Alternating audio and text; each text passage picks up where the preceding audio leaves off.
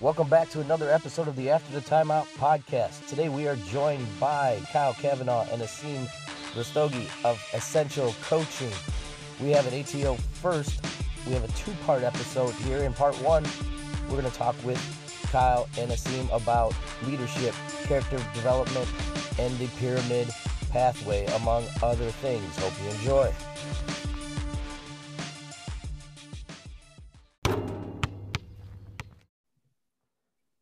Right, so we are very excited to talk a little bit essential coaching. So, Asim and Kyle, kind of take us through kind of maybe why you started essential coaching, you know, what you were trying to accomplish, how you were trying to accomplish it, uh, and kind of your guys' mission so far.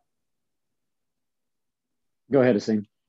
Yeah. So first off, want to really say thank you to you guys for having us on. I think this is a really cool opportunity. We always love jumping on different podcasts and being able to tell our story, but also interact with great, great basketball people. Um, I'll give you sort of the the the short version of this, and then Kyle can expand on it. But you know, essential coaching was probably birthed out of an idea.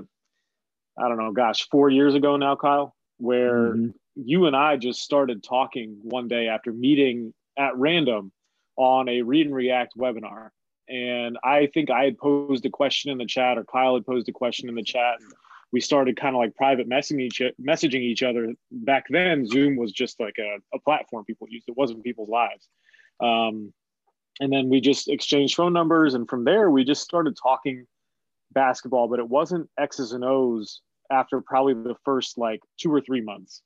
It was, hey, how do you solve this problem with your team, or you know, hey, check out this clip. What do you think of how we're playing? Stuff like that. And we couldn't have been from from more different places. I was coaching uh, public school girls in Fairfax, Virginia, and Kyle was coaching public school boys down in a village in Louisiana. Um, totally different demographics, totally different situations, totally different like affluence levels, all of those things. And what we found was that the uh, the commonalities between us couldn't have been um, there couldn't have been more commonalities between us in terms of the different situations with humans that we were dealing with, uh, different dynamics on our teams, you know, leadership, character, all of those things. And we decided, you know, during kind of the height of the pandemic, like if this worked for us for several years, and now all of basketball, all of everything has been shut down, what would it be like to try to bring this to other people? And so we were lucky enough to do a couple of spots on that coaches uh, coaches clinic, the Summit Coaches Clinic, and people who reached out to us kind of became our our guinea pigs if you will our first cohorts. And it's been now close to what going on two years um, measured in pandemic time. And uh, you know it's it's been amazing. And so I'll, I'll, let kyle fill in the blanks there.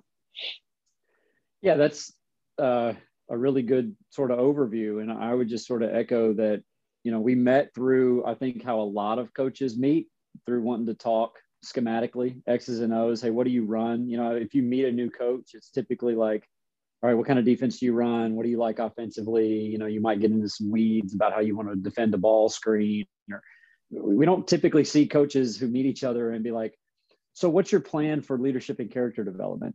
How do you outreach to your parents? You know, what do you do to, to set up your standards for your program? How do you constantly check in with stakeholders in and out of your program? That's not typically you know why we bond right? Um, because for some of us we don't think about those things. I know i didn't for the longest time. I was a head coach at 24 years old had been at louisiana tech as a graduate assistant got an assistant coaching job at a 5a school here in ruston and then you know through a, a couple of just bounces of the ball if you will became a head coach at a small private school uh, in ruston and, and was a head coach at 24 and was like here are the keys to this program like go do and so, you know, I got to spend those two years at, at Tech and, and learned a ton. I realized I didn't know anything about basketball um, once you kind of get into that situation. But I thought it was all kind of what I saw, like, you know, how we're going to structure our workouts and how we're going to scout and how we're going to prepare, you know, super in depth for an opponent. And then we, Asim and, I got to talking, we both realized that even though we were in two completely different situations, we were in exactly the same situation, if you will um, our problems were the same. The context and the nuance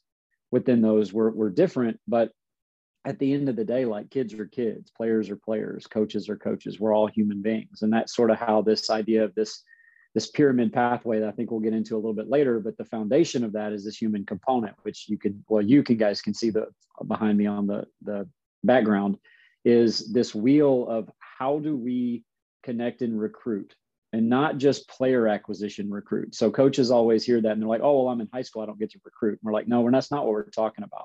It's not about going out and signing like some five star kid. It's how do you recruit the people that are already in your locker room? How do you recruit your staff? How do you recruit your administration, your teachers, your fans, your you know your stakeholders, your boosters? Um, how are you recruiting yourself in a lot of ways? Um, and we just kind of kept coming up with the same common theme over and over and over again. If it was if we were having an issue offensively, it likely was not a technical tactical issue. It was a a we're not teaching it the right way. We're not providing the right type of feedback. You know the we were just talking about this earlier today, like the Mike neighbors, you know, I've told you a thousand times, why can't you do this? And it's like, well, if I've had to tell you a thousand times, I'm probably not connecting with you the way that I need to. And so it just, I guess, sort of slowly but rapidly evolved, um, you know, into this thing where we realize, hey, this is the best professional development we've ever had is just having a conversation with each other. And if it works for us, maybe it works for somebody else. And we looped in one other friend who's a local guy here. And um, kind of had a text chat going with him. And then, like Asim said, once the pandemic hit, we just reached out and probably had about three dozen coaches in the initial group. And we've got, I would say, you know, probably a couple dozen of those that are still with us that we consider our OGs. And we, we talk to them every single day um, through Slack, WhatsApp, messaging, text message. We still have weekly Zooms that we do with our OGs. Um, we get voice messages, we get text messages, and it's just they're all dealing with these problems that nobody seems to want to talk about. Nobody wants to, you know, everybody sort of has a solution to somebody else's problem, but we don't take the time to listen to what your problem actually is. And I think that's really, if, if we're unique in any kind of way, that's what that is. Yeah, and, just to add to that real quick, I know that, that we've that's kind of a long answer to a, a shorter question, but the ultimate idea here is not to create something that's like, hey, join this cohort for X amount of weeks and we'll present slides to you and give you a prescribed, you know, course on how to deal with certain things. That's not what we do, right? Everybody's situations are individualized. Everybody's situations have their own context to them. And what we like to say that we do, and probably the ultimate compliment we've ever gotten from people who are who have signed up to work with us is you guys ask really great questions. You guys ask the best questions of anybody I've ever met. And you make me think about what I'm doing before I actually do it because I didn't learn this in my coaching master's degree program. Right? That's that's what we're after. So I want to uh, transition here.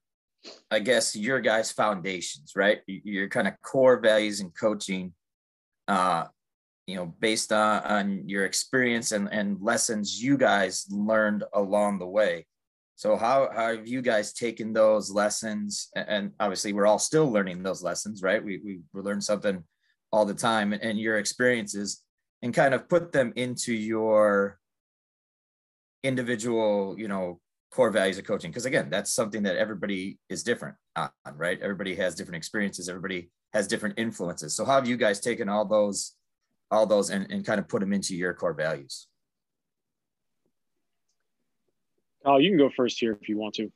Okay. Um, you know, I think again, you, you get this first head coaching job or you want to interview for a coaching job and you want to put this portfolio together or this resume together. And it's like, you know, what words am I going to use to describe me? So like what, that's something else that Asim and I sort of talked about a lot uh, originally is like looking at each other's basically resumes and portfolios and you know it's like do we want to be about enthusiasm or do we want to be about you know uh, commitment or toughness or competition and there's all those kind of overarching words and they're all really good but we've sort of realized kind of it you know over these years that like it's not necessarily like so much the word that you use because there's so much commonality like we can very easily tie commitment toughness and enthusiasm together and they're going to have sort of common themes and so it's not really so much like what you say you you want to be about.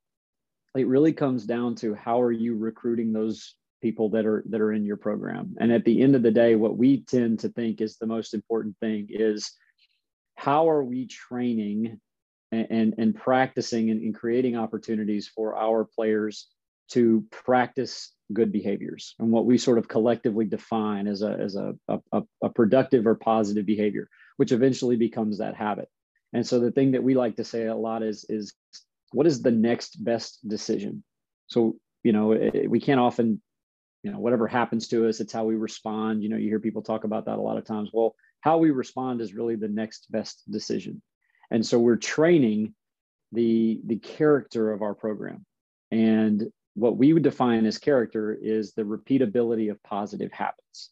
So it's it's what are we doing to make the next best decision? I screw up, I screw up. We're all going to make mistakes. This sort of almost mythical thing in coaching about perfection.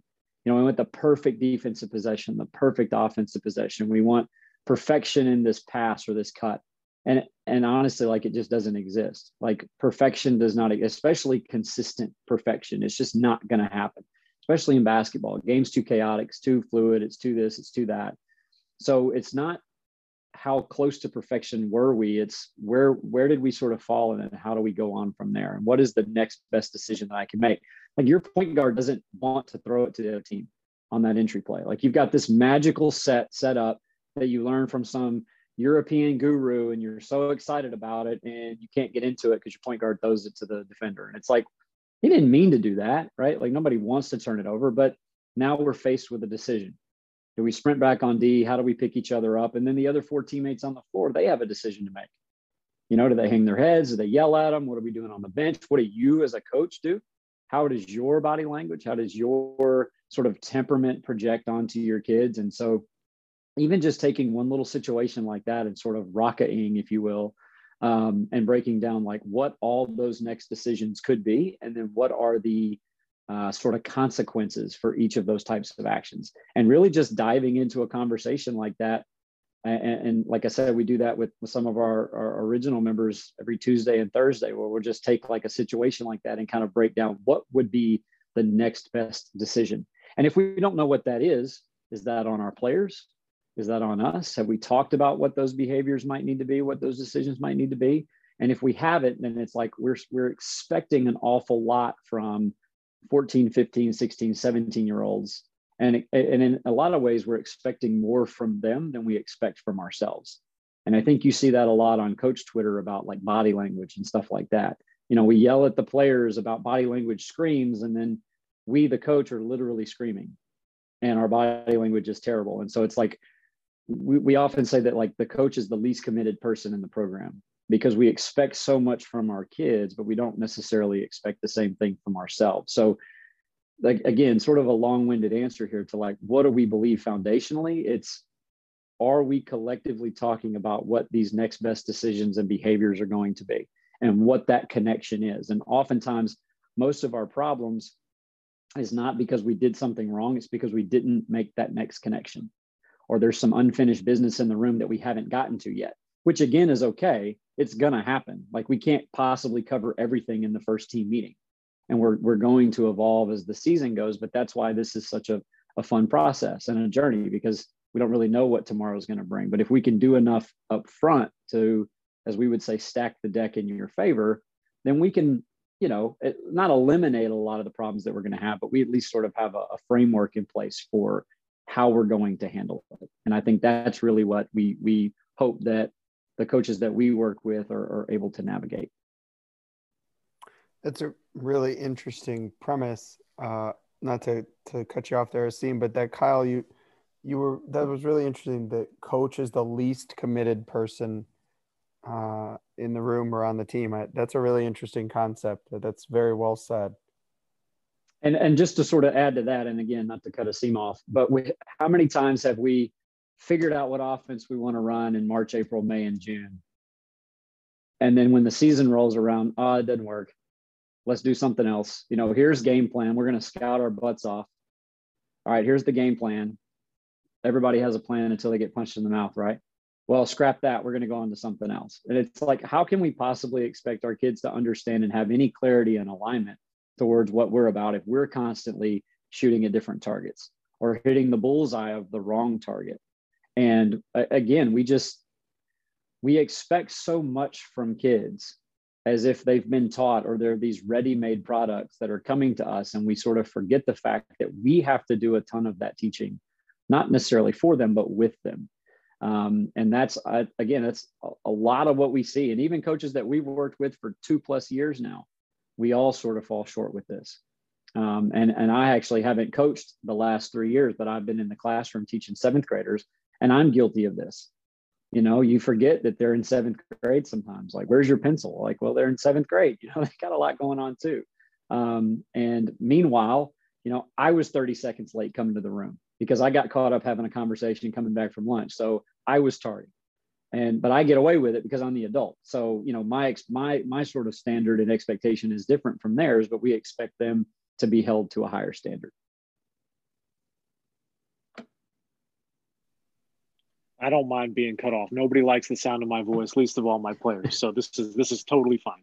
Um, no, I mean, listen, I, I think Kyle said it very well. I think the the idea that you know we as coaches espouse a lot of things, like you know, always be the you know the dumbest person in the room and be a constant learner, and we want to be sponges, and I'm trying to learn this and that. But I think we equate learning with the collection of stuff like a collection of knowledge. If somebody were to give me an X's and O's test, I could definitely pass because I can draw it up on the board. But, in the same breath, we'll also say that drawing it up on the board is like 1% of coaching, right? I think we've all heard these tropes before, these coach speak sort of coachisms. Uh, and so I think when just like asking coaches those questions to say, like, you're not wrong, right? Like we all need to be able to do those things, but how much importance are we placing on that versus the ability to teach in a in a classroom setting? The ability to break down film in a way that the kids can understand it. And I say kids, like I don't deal with kids, I deal with adults, right? My players are 18 to 22 years old. And so when I have a, a an adult sitting next to me, it's a very different thing than having a 14 year old who's never watched themselves on film before right? Who's never really had an understanding of what they're supposed to be looking for. And so even for for us, I mean, I have kids who have recurring appointments with me every week to watch film and we might watch them, we might watch the opponent, we might watch a combination, but ultimately we have a very aligned process and a very aligned system that we are looking for when we watch film. So can we find our practice in film? Can we find uh, you know things that we've emphasized? What about a particular move that we've been working on in the context of the game? And so I think when you ask about sort of those core value things and how they relate to um, kind of what we do at Essential Coaching, it, it really is like how we would run a program as a head coach right? We want to make sure we've reduced all the complexity and variability so we know exactly what we're talking about so that our players know exactly what we're talking about. So our employees know exactly what we're trying to do. And it's the same thing over and over and over again. And as your skill level improves at doing those things, we will have more success. Right. But when coaches are the least committed in the room, they're like, oh, I saw Gannon Baker do this incredible drill talking about visualization. So we're just going to visualize all practice. Well, dude, that doesn't work. Right. We can't visualize things we've never actually experienced before right? That's a fool's errand. And so being able then to take that and say, all right, we're going to put this type of, you know, context to the game. We're going to show it on film. We're going to give a paper quiz on it. We're going to make sure that we've hit all of these different ways that kids might learn or adults might learn and involve them in their learning. Now we're doing the same thing with coaches, and coaches that we work with have learned at an accelerated rate, uh, which is just really fascinating to watch.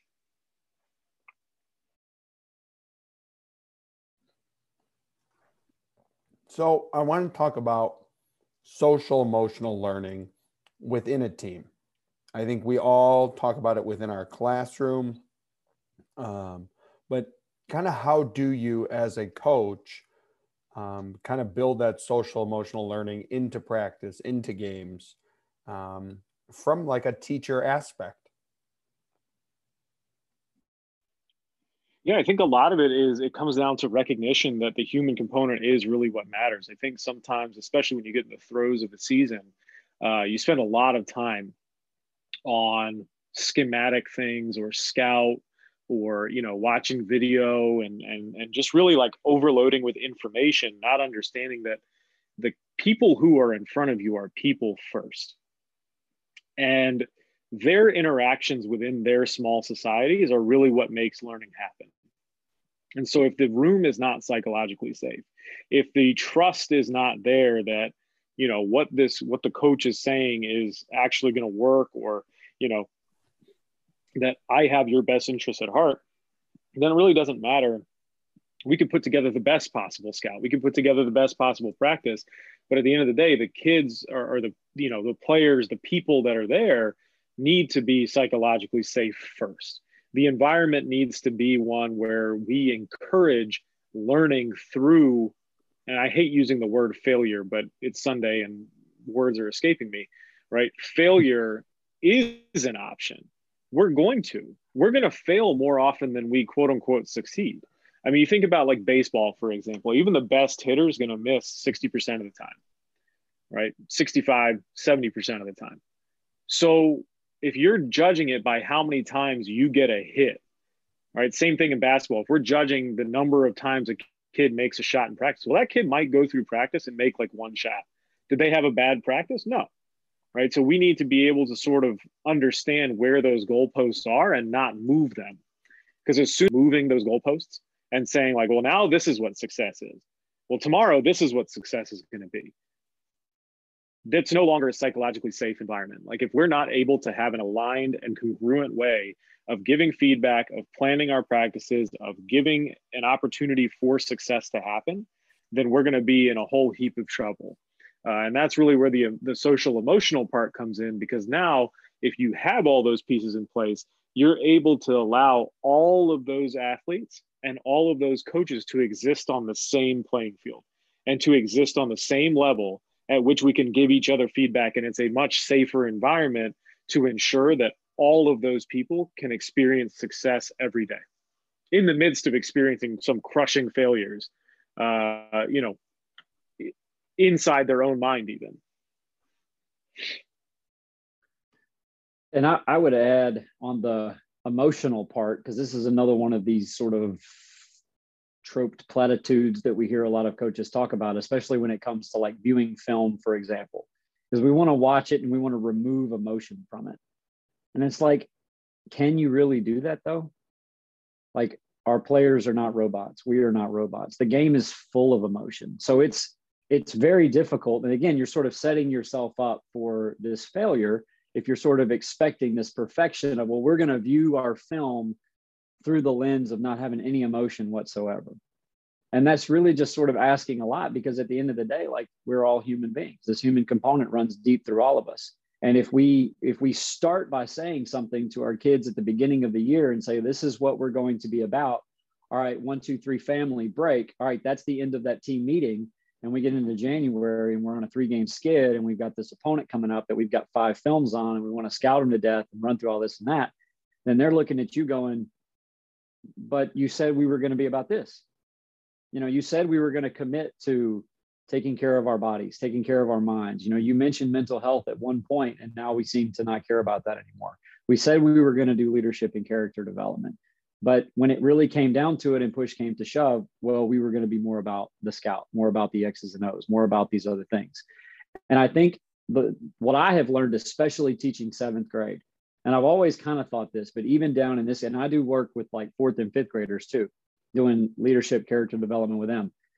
They are so much smarter, they're more mature, and they are way more perceptive than we tend to give them credit for. Now, are they young and immature and make their mistake? Absolutely. But I know a lot of adults that are young and immature and, and make their mistakes too. But I think we just we tend to think that because you're young or that they're a kid that they haven't lived any life yet. And there's some there are some kids out there that have lived a lot of life, a lot but a lot of adults that have seen some real stuff and gone through some real things, especially these last few years when you tack on not just the physical toll of a pandemic, but the emotional toll of the pandemic and having to go to school wearing masks and not talking to friends or having to, you know, you're in first grade and you're having to learn math in front of a computer and not be in your room or not get to go eat or these types of things. Like these kids have lived through some things and we tend to forget the fact that they can handle probably a little bit more than we tend to give them credit for. And they see right through the BS. So we sit here and we tell them, hey, this is what we're going to be about. And as soon as it hits the fan, we go the opposite direction. And that's another just sort of that what I'm talking about when we're the least committed. And and and oftentimes what's great and, and probably some of the most impactful moments I've had in teaching and coaching is when one of my players or my students has reminded me of that. And and and I have uh, it's a little too long for here, but I, have told this story several times where the second year going into Simsboro, we had won a state championship and coming back, and we had a chance to win another one. And I had just been fired from my previous job that I got when I was at 24. I got fired seven years in and went across town, and we were very talented, obviously, and successful. And the second year, I became about offensive efficiency and numbers, and we had the number one offense in the state. So it was like I had a lot to prove because I was coming off of being fired, wanting to show everybody that I knew how to coach. And finally, one day, I had one of our seniors texted me, and he was like, "Hey, look, you're you're different. You know, you you we bought into all this, and the school had been 42 years without winning a state championship, and we sort of introduced some of these other ideas, and we got over the hump, and we committed to that, and we bought into all that." And now you're acting like it doesn't matter anymore because we won. And we were like 15 and 2 at the time but we hated life. Like we were constantly beating the crap out of people but it felt miserable. It felt like we were losing. And it's because we got away from the things that we said we were going to be about. And luckily i think i give this kid all the credit in the world because i think he changed the trajectory of our season. And we were able to go on and be successful again but i give him credit for sort of standing up to the adult in the room and say, no, no, no, no, you said we were going to do this.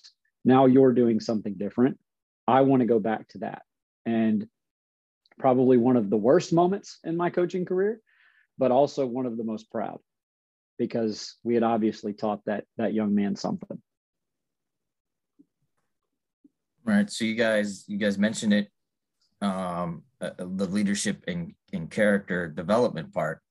Um, and, that's super important because a lot of teams people become natural leaders whether especially at high school with senior or whatever.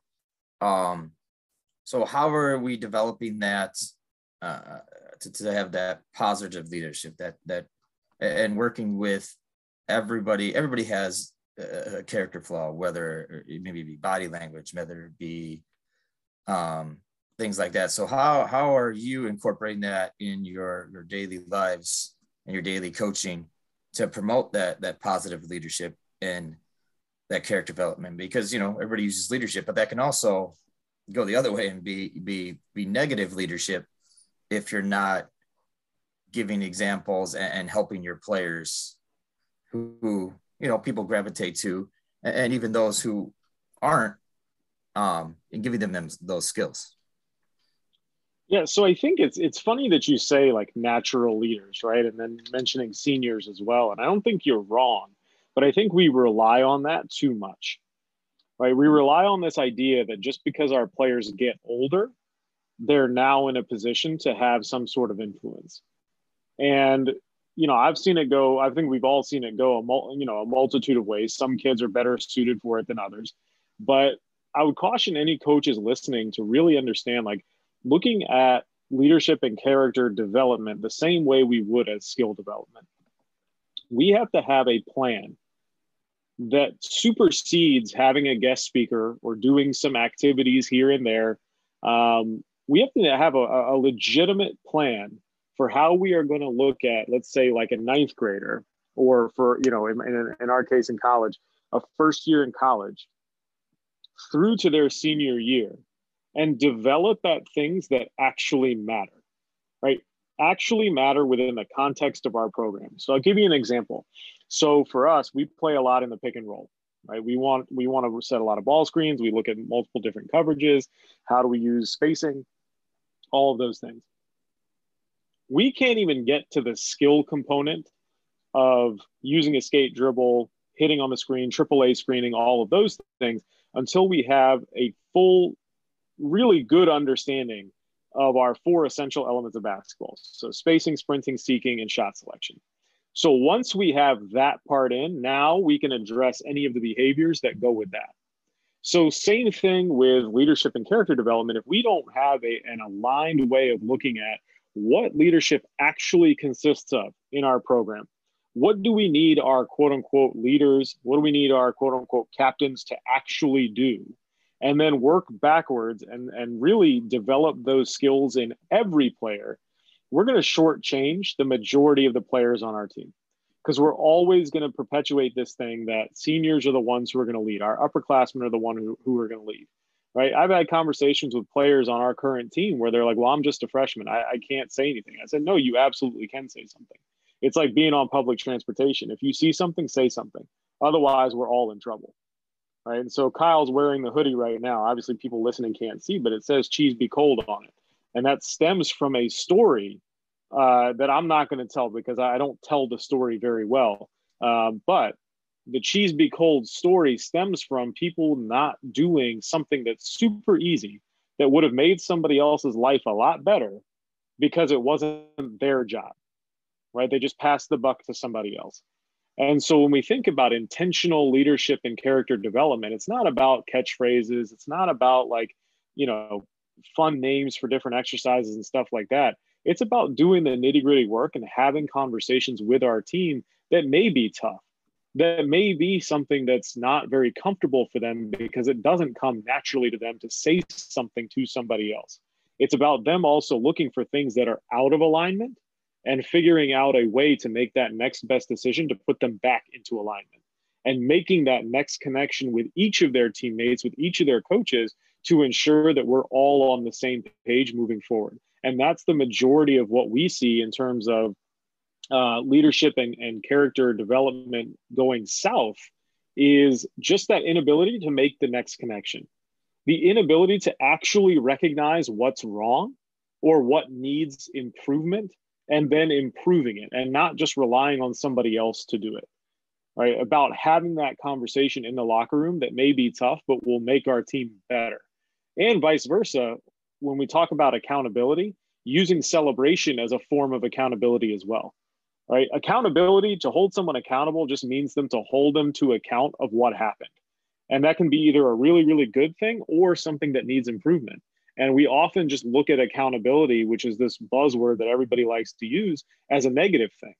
Well, if we were to use celebration as a form of accountability and we start to celebrate the things we want to see, human nature will say, like, yes, let's continue to celebrate the things we want to see because that which gets celebrated gets repeated.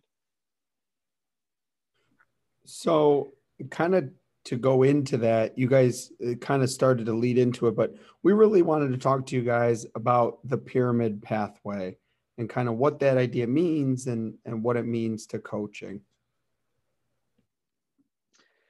Yeah, so I, I sort of alluded to this earlier. Um, the foundation of that being this human component, which again is about the the recruiting and the relationships. You know, the more connections that we can ma- uh, make with one another, or touch points, or whatever you want to call it, eh, if they're done authentically, right, we can start to build, you know, trust and respect with each other, and we can sort of build this authentic relationship that that that we are all about. And so, if we don't have that foundation, everything else that we've got in our program is going to end up crumbling. And so one of the, the themes that we talk about a lot, and I'm a science teacher, so I, is, is this concept of entropy, the law of entropy, the sort of the chaotic randomness disorder of the universe. And the universe is ever expanding and it's it's it's never going to be put back in this nice, nice, neat little box.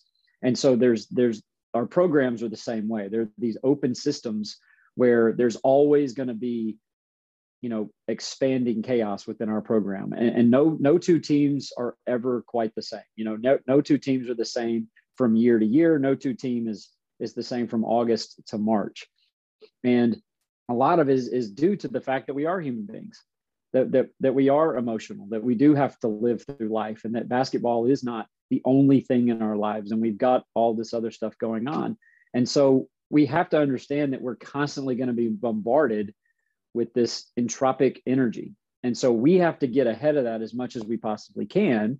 So we say no unfinished business and, and stack the deck in our favor. Well, we do that by building these relationships. Now, once we do that and we have that foundation, the next tier to that pyramid is program development, program and person development, that leadership, that character, setting standards, talking about things like inner voice versus external formulas and self-talk and character development and defining what great behaviors in our program might look like or negative behaviors might look like and once we start to work on who we are as people through that relationship piece we can start talking about the environment that we that we sort of coexist in. So practice design environmental design how we're going to get through a scout how we're going to if we're going to do classroom learning what does that look like? How do we act you know on a bus? You think about all the places that we go as a team. Those are all different environments where we've got to figure out okay how are we going to you know represent ourselves and our programs and all those types of things even if we're not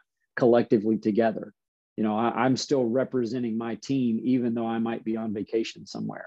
Um, i go watch another team play in their tournament. I'm still a part of, of, of our program. So i have to represent myself. So all these different environments in which we we live in and then at the very tippity top of the pyramid is the the technical tactical piece the schematical piece the x's and o's and that's what typically gets the most attention right? But we wanted to sort of flip that on its head and say no if we look at this from a, a pyramid standpoint you're not going to build a pyramid flipped upside down with the x's and o's up top because it's just going to topple over very easily.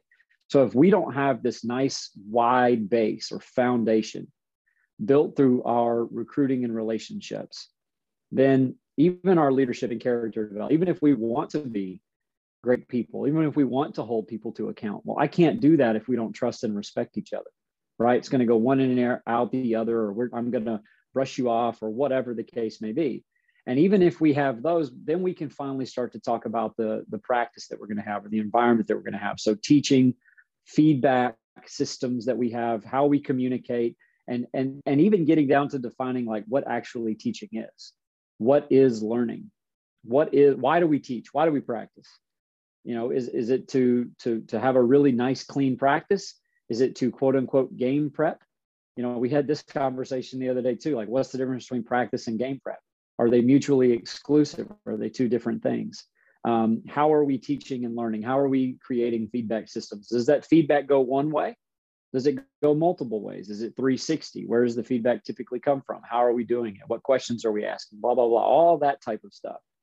And then eventually, once we get to all that, then yeah, we're going to run some really kick-ass Spain pick-and-roll stuff, or we're going to, you know, we're going to sprint the floor and run two-sided break, or we're going to talk about how we're going to run floppy, or you know, whatever cool little word that we want to get to. We can do that, but it's it seems futile if we can't do that on that foundation. And if we don't, then uh, you know, a house built on rock or house built on sand, right? Like one's obviously going to crumble. And that's what you start to see throughout these seasons because of that entropy, because of all the stuff that we have to weather during a season. Those foundations start to crack and crumble. And we're right about to that point, right? December to January, here comes conference play, here comes district play. You know, we've been through it. We've got injuries, we've got COVID, we've got parents who are pissed about playing time. We got kids that are pissed about playing time. We got promises that were made that have been unkept. You know, kids are struggling. We're sort of getting to that part of the season, that quote unquote grind that everybody talks about. Well, you look around your conference, you're going to start to notice very easily which teams are built on more of a foundation of human component and which teams are built more on a foundation of X's and O's. And I say that even for the, the teams that are super talented, because we also know a ton of teams that have a massive amount of talent that can make up for a lot of those deficiencies. But at some point, of eventually, one of these days, that unfinished business is going to come out. Yeah, just just real quick to add to that, I think too, like it's not a static thing of like, yeah, now we have this foundation, so we can go focus on the X's and O's. It's also where you look for solutions. I think, you know, as a FastModel contributor, I love the fact that I get X amount of page views every year. I think that's awesome. Like, thanks for thanks for the support. But none of that stuff is going to work if we're lacking the things that are are really important, which is authenticity, connections, respect, trust, all of those things. Right. So it's where we look for those solutions too. And I think when we do hit that quote unquote grind, and I wrote a blog post on this last year, um, that's up on our website right now that that's worth reading about how it can't possibly be a grind if we're supposed to find joy in it. Like the majority of that grind feeling comes from looking for solutions in the wrong places, right? Where we can't score, so we need to put in five more sets to make it easier for us to score. No, you can't score because your players aren't skilled enough. because you spend 45 minutes on stationary ball handling drills thinking that's going to help you run your offense. It's not. Right. So, how do we create a better environment? How do we create better relationships amongst our team where they do trust that somebody's going to have their back if they get beat? Right? Those are the things when we're looking for solutions, we have to start at the bottom of that pyramid every time. And rarely, if ever, is it truly an X's and O's tech tac type solution. All right, so I want to kind of go into that a, a, little bit um, with the, the, Playmakers League, right? That's like we're getting to like the third third tier here. Uh, you just talked about it's not necessarily X's and O's, but it's either skill or you know a lot of times decision making, right? Um, things like that. So so teaching that Playmakers League, uh, I believe it's Brian McCormick uh, kind of concept. Brian McCormick does a lot of great stuff. I think everybody, a lot of people have seen his stuff, but mm-hmm. tell us a little bit about Playmakers League, the, the concept and what it is. And, and then within that, that Playmakers League, carrying those concepts over to like player development in youth and high school programs. Yeah. So about, gosh, what was it now? Five ish months ago, six months ago, Kyle, Brian, uh, approached us about getting together and basically reinvigorating the Playmakers brand. And so we claim zero credit for the idea of Playmakers, the the execution of it. That is all Brian. It's been around since 2009. Uh, what I think we can claim a little bit of credit for is designing a pretty awesome website um, and trying to go out and, and prospect people to change the face of youth basketball development um, in, in this country and really throughout the world. I think for a long time, the U.S. has relied on having just more athletic players. Um, and really, like obviously the invention of the game and all of those things, but you see that the, the player development that is happening now across the world uh, supersedes, I think, and, and feel free to disagree here, uh, supersedes, I think, the majority of player development within the US. And so Brian has been a long, long time advocate of more of a long term athletic development model small sided games, using three on three as the vehicle to teach basketball uh, in this country. And so, using the Playmakers League framework, uh, and without going into too many of the like the, the nitty gritty of what actually exists, uh, we have three different curricula that people can purchase and become operators of a league. And we would consider a league to be 32 kids. That's kind of the, the baseline for a full league of 32 kids. Um, and we have a full curriculum for ages five, really five and up, of how to develop not just basketball decision making and basketball skill, but overall athleticism, overall coordination, overall ability to play with others. Um, and so, you know, we have people all over the country that are going to start using this as, you know, their spring and summer league, as their feeder systems, as, excuse me, a complement to what they're doing right now. So when you talk about even like the the implications or the applications of youth basketball development through three on three and small sided games to a middle school, high school, or even college program, those applications are limitless, right? We can take that same curriculum and say, hey, you know what? Why don't you just use this as your practice plan? See what happens. Now, yes, we don't want to replace five on five, right? Three on three is not going to replace five on five it's going to augment the development for five on five. And ultimately, with three on three also being an Olympic sport, there are now pathways for really, really good three on three players to go play at a very high level.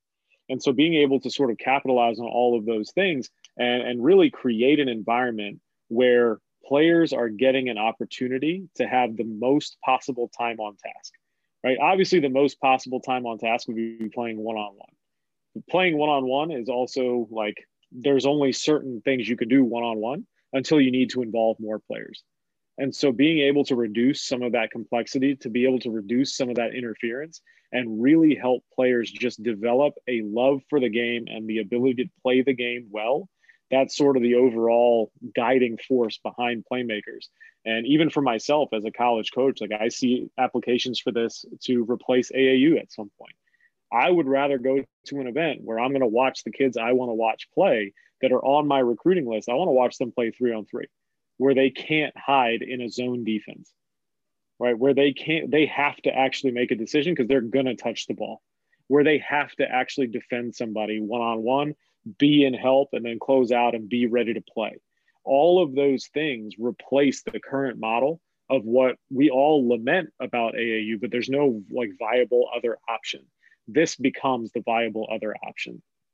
Um, and so we'll be, you know, rolling that out here pretty soon as an opportunity for high school players uh, to come and, and, and learn and then play. And we can see them actually develop in a very short amount of time.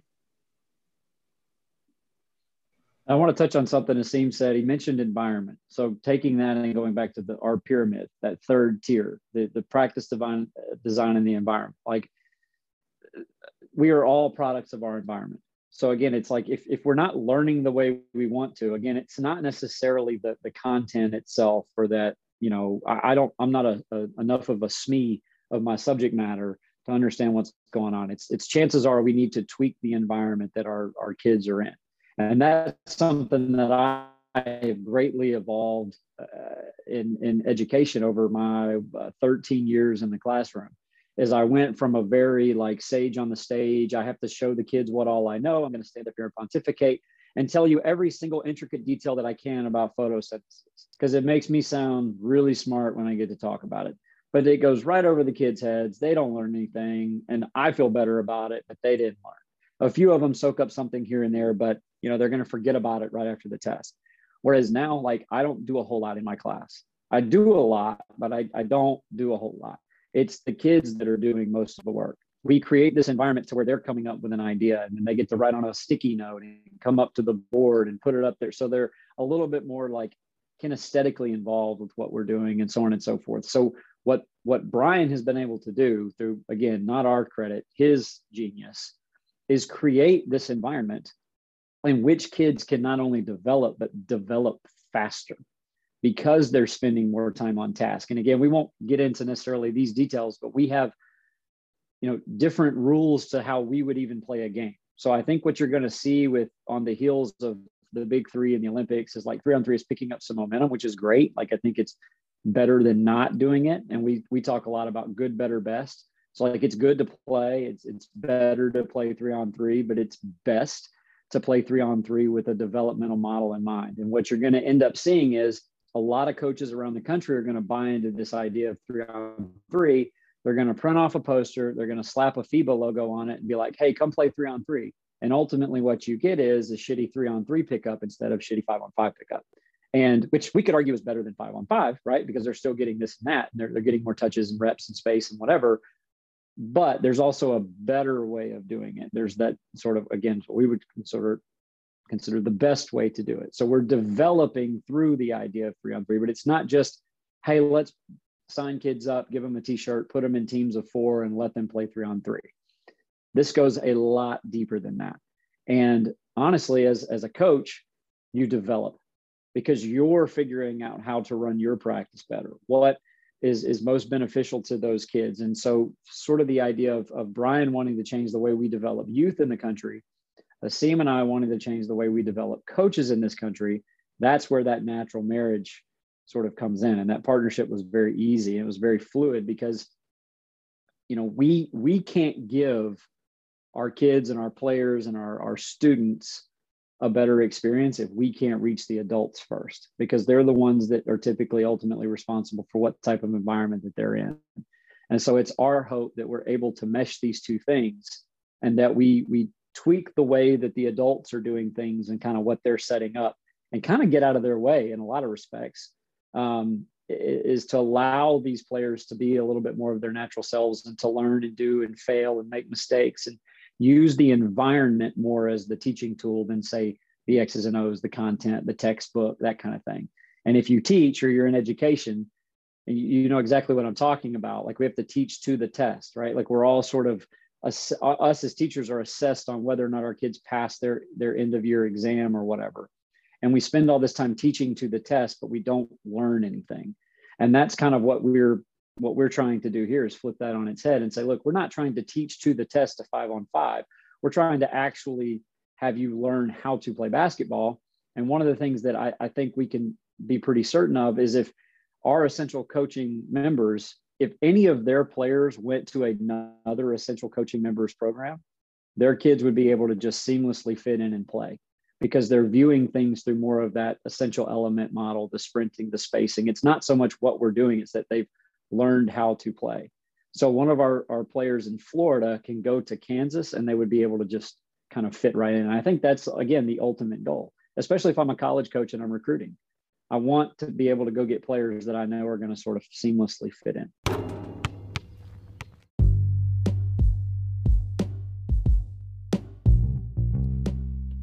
Thank you for listening to part one of our two part episode with Coaching Essentials founders Asim Rastogi and Kyle Kavanaugh.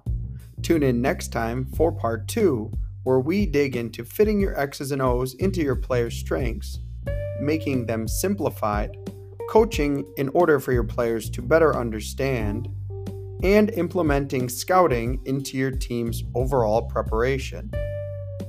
As always, tune in next time for more coaching content on the court, off the court, and anything in between.